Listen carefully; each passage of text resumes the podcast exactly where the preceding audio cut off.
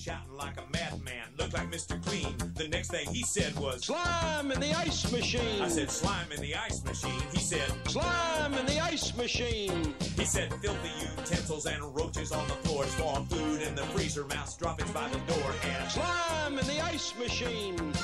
Slime Hey there, everybody. It is. May 14th, 2022. Slime in the ice machine. Wow, that's bad. Hey there, everybody. It is May 14th, 2021, and this week the H stands for half assed, as in half assed attempt by Major League Baseball to make baseball games more exciting, faster paced, whatever you want to call it. Specifically, I'm going to be talking about the rule, as of right now, the very controversial rule about extra innings in baseball starting out with a runner on second base, which was, like I mentioned earlier, and it, it's an attempt to kind of speed up some of these games that really uh, drag on and on and on. Now, after that, we're going to talk about the play in tournament with the NBA, but real quick with the runner on second. So, just a little background on it. The plan was implemented about five years ago, and it was tried out specifically in the uh, World Baseball Classic, and then it was in the Gulf Coast League and the Arizona League. After that, it was implemented to all minor league baseball in 2018. And then after that, it was actually in doubt. Uh, uh, the commissioner of baseball even like openly said they didn't really ever think that the plan would be implemented at the major league level.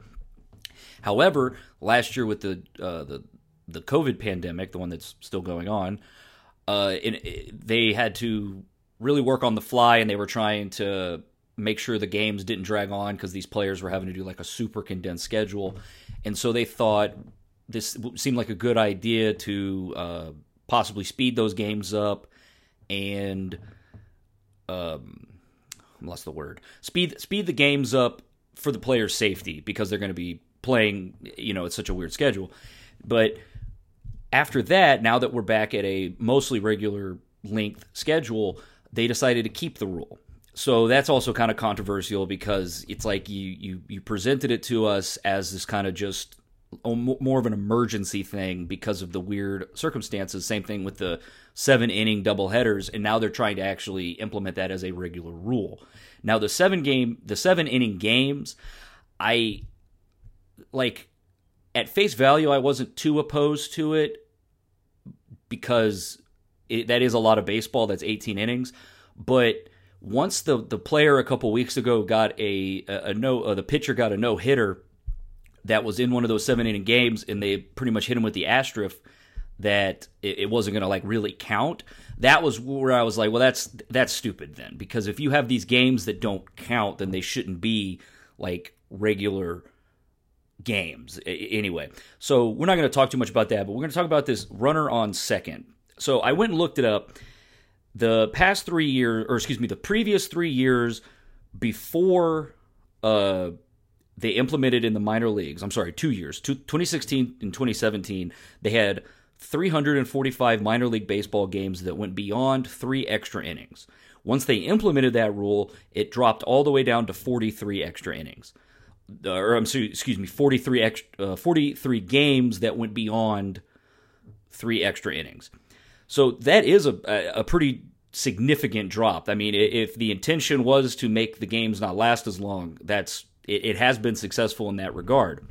It's also an attempt to get the players away from just swinging for the fences because having a runner on second i i in you know uh, strategy wise it's going to encourage more small ball and, and things like that now my problem with it at the major league level is that it's so predictable it's like all you have to do and i mean all you have to do in theory all you have to do is essentially bunt to get that runner on second to third, and then the second batter can hit a sacrifice fly, bring him in, and that's really all you need in order to put the, at least one run on the board. Now, thankfully, baseball doesn't have sudden death, so if the if the away team goes first and does that strategy, then the the the, the home team has like an opportunity to uh, do the exact same strategy. So it's not unfair from that regard because it's not like the old NFL rules where it's like essentially who won the fucking coin toss won the game because all you had to do was get within field goal range and kick a, a three points. So it's not bad in that regard. To me, it's bad just because it's unnecessary at the major league level for two reasons. First is the uh, we'll just use statistics. So from 20 the the best breakdown of the statistics I could find was from 2011 to 2016 Major League Baseball games. 3.92% of all games went to the 10th inning. 2.16% went to the 11th. So that's about 5% of games are going to go two extra innings. Not the end of the world. That's at most that's going to add what an hour to the game. However, less than 3% of games go beyond the 12th or the 12th inning and beyond. So you're talking about a very uh, and then every inning past 12 it just gets like more and more minuscule. So the lion's share of those were the 12th inning, which again, that's 3 extra innings of baseball. That's not that long. So for me just looking at the numbers, it's just unnecessary. It's just not I, I don't think it's worth challenging the integrity of the game uh to to speed it up when it's not really that much of a problem. Also, the second reason, the second beef I have with it is you're not going to keep watching a, a game that's not exciting. So, in the playoffs, it doesn't matter how long the game goes, people are going to watch. Like I remember that was 2018, the the Dodgers World, uh, the Dodgers Red Sox series. Uh, they had a game that went like 18 or 19 innings. It was on until like three in the morning. And, you know, that's stupid. And I was pissed because I didn't get to sleep very much because I got dragged into watching the damn game. I was, it was specifically Larry King. They kept showing Larry King, uh, rest in peace. Uh, Larry King, big Dodgers fan, in the stands, and I was like, I really want to go to bed. But if Larry King can stay up for this, I can stay up for this. That's a World Series game, playoff games. That's uh, people are gonna watch it, and and this rule doesn't even apply to the playoffs, so that that's moot. What I'm saying is, if it's a regular season game, people just aren't going to stick around if the game just drags on and on and on.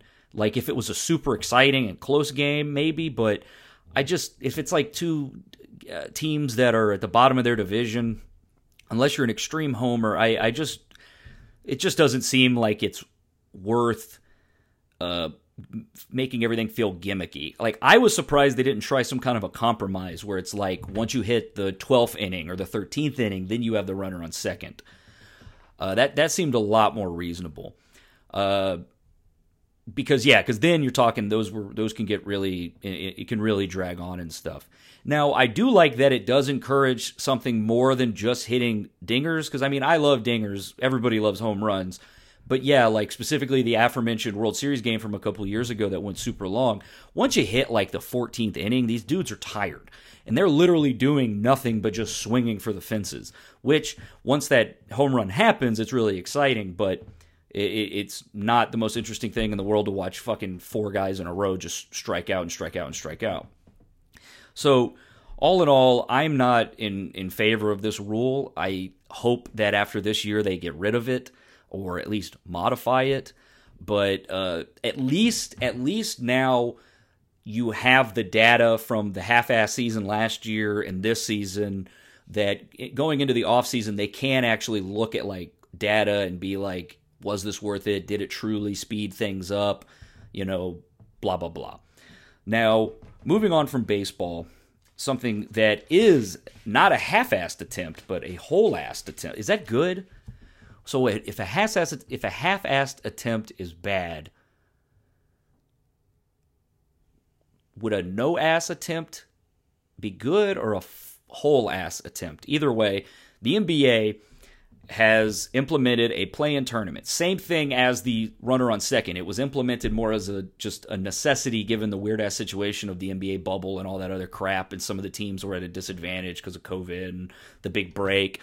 Same deal. They implemented it, and unlike the runner on second, the play-in tournament was uh, well received. So they brought it back. And if you're not familiar with how it's going to be structured, because that's it's going to be going on all next week.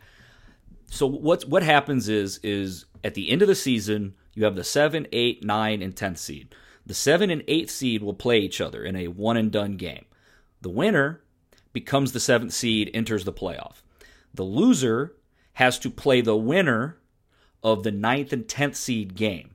So when 9 and 10 play, the winner moves on, loser goes home. And then, uh, so the the winners play each other, and then the winner of that game becomes the eighth seed. So, in theory, going into it, you could have a 10th seed knock out a seventh seed if the seventh seed loses twice in a row. And some people are saying, well, it's unfair, but I, I think it did a really good job of structuring it to where it's like, look, if you're going to go compete in the playoffs and you can't even win two games against, uh, you know, if, excuse me, if you can't win a game against the ninth or tenth seed, how successful were you really going to be? And what's been funny is that LeBron James has been kind of a lightning rod for controversy lately, but he kind of got caught putting his foot in his mouth because last year when the Lakers were hot, he was saying, oh, it's a great idea, whatever, make them fight it out. Well, now the Lakers, because of all the injuries to him and Anthony Davis, they've dropped really far in the uh, rankings comparative to, to how LeBron's teams normally do and they're probably going to have to play in this playoff tournament which as of right now i'm recording this i'm out of town right now so i'm recording this a couple days early so that's why i'm not talking about any of the specific teams but like as of right now it's projected that the uh, one of the play-in games will be the golden state warriors and the la lakers i mean you want to talk about it from like adam silver's perspective of ratings that is going to be a ratings smash I, you know, a one and done competition between LeBron James and Steph Curry for a fucking playoff spot, you know, and the loser's got to go uh, play another game. I mean, that's ratings. That could possibly be ratings gold, you know. Now, where it would suck would be is like if LeBron James fucking trips and breaks his foot right before the game, and then you, you have got the one and one without the the you know all the starters. That where it can get a little that could be that would be shitty. That would be shitty to to have the player miss. But you know, if your whole team hinges off one player, then you know how successful you're going to be in the playoffs. So I was actually curious, and I should have and I should have known this because I'm a Rockets fan. Uh, the only team to win an NBA Finals at the number or, or the the lowest no, I guess highest seed to ever win an NBA Finals was the 1995 Houston Rockets, you know, Clutch City. So a seventh and eighth seed, even before the play-in tournament format, uh, a seven and eighth seed had never won. You know, had never actually made it to the championship. So at the end of the day, if you're this tenth seed, which some of these tenth seeds actually don't even have winning records, I mean, is it really messing with the integrity of the playoffs and everything if you're making them scrap a little bit just to essentially get the spot to lose? And then if they, I mean, and then imagine if the 10th seed does pull it off and ends, and then, you know, maybe there's an upset in the first round. Now you're talking more, Adam Silver's perspective, more ratings bomb because, or uh, more of a ratings boom because now you've got a 10th seed possibly doing a fucking Cinderella story. So, as a Houston Rockets fan, this particular season, the play-in tournament has no bearing on on us because we were eliminated weeks ago but it did actually help. And I, I, did an episode last week or the week before about the remainder of the Texas, or excuse me, the Rockets schedule. The the play in tournament actually does help a team like the Rockets, who you know were air quote tanking. I don't think it's tanking. I think they just suck. Um, because if because if they were tanking, they wouldn't have gotten rid of Victor Oladipo. They would have just kept him because he was struggling. But anyway, it, it, it, benefits the lower teams because it keeps things honest at the tanking level because now you have the fucking 11th and maybe even the 12th seed, depending on how tight it is, competitive till the very end. Like we're about a week out, or actually, uh, we're less than a week out from the play-in tournament starting, and they're still talking about how things are being shuffled and who's going where. Which normally this is, you know, th- that's kind of predetermined. Uh, two or three weeks before the season even ends. And a lot of these are just garbage time games where it's essentially resting the starters. So that's beneficial for the teams that suck because you're not tanking, you're just losing. You're just genuinely losing to these other teams that are still competitive. And that's good from you or you know you and me the viewer the fans perspective because that's just giving us exciting competitive basketball. And it's also preventing taking tanking because it's going to make it harder to tank because you actually have teams that are competing. And so these struggling teams they don't really have to do a lot in order to not be successful because if they're truly not a good team and if they're truly worthy of that lottery pick, they're going to lose because these other teams are still competing to get into the playoffs. So next week, when when I uh, come back from my trip, we will sum up the remainder of the Rocket season because uh, by then it'll be over, and we know we're not making the playoffs, so that'll be it. Uh, we can go over what the percentages are based on our uh, where we get seated. Um,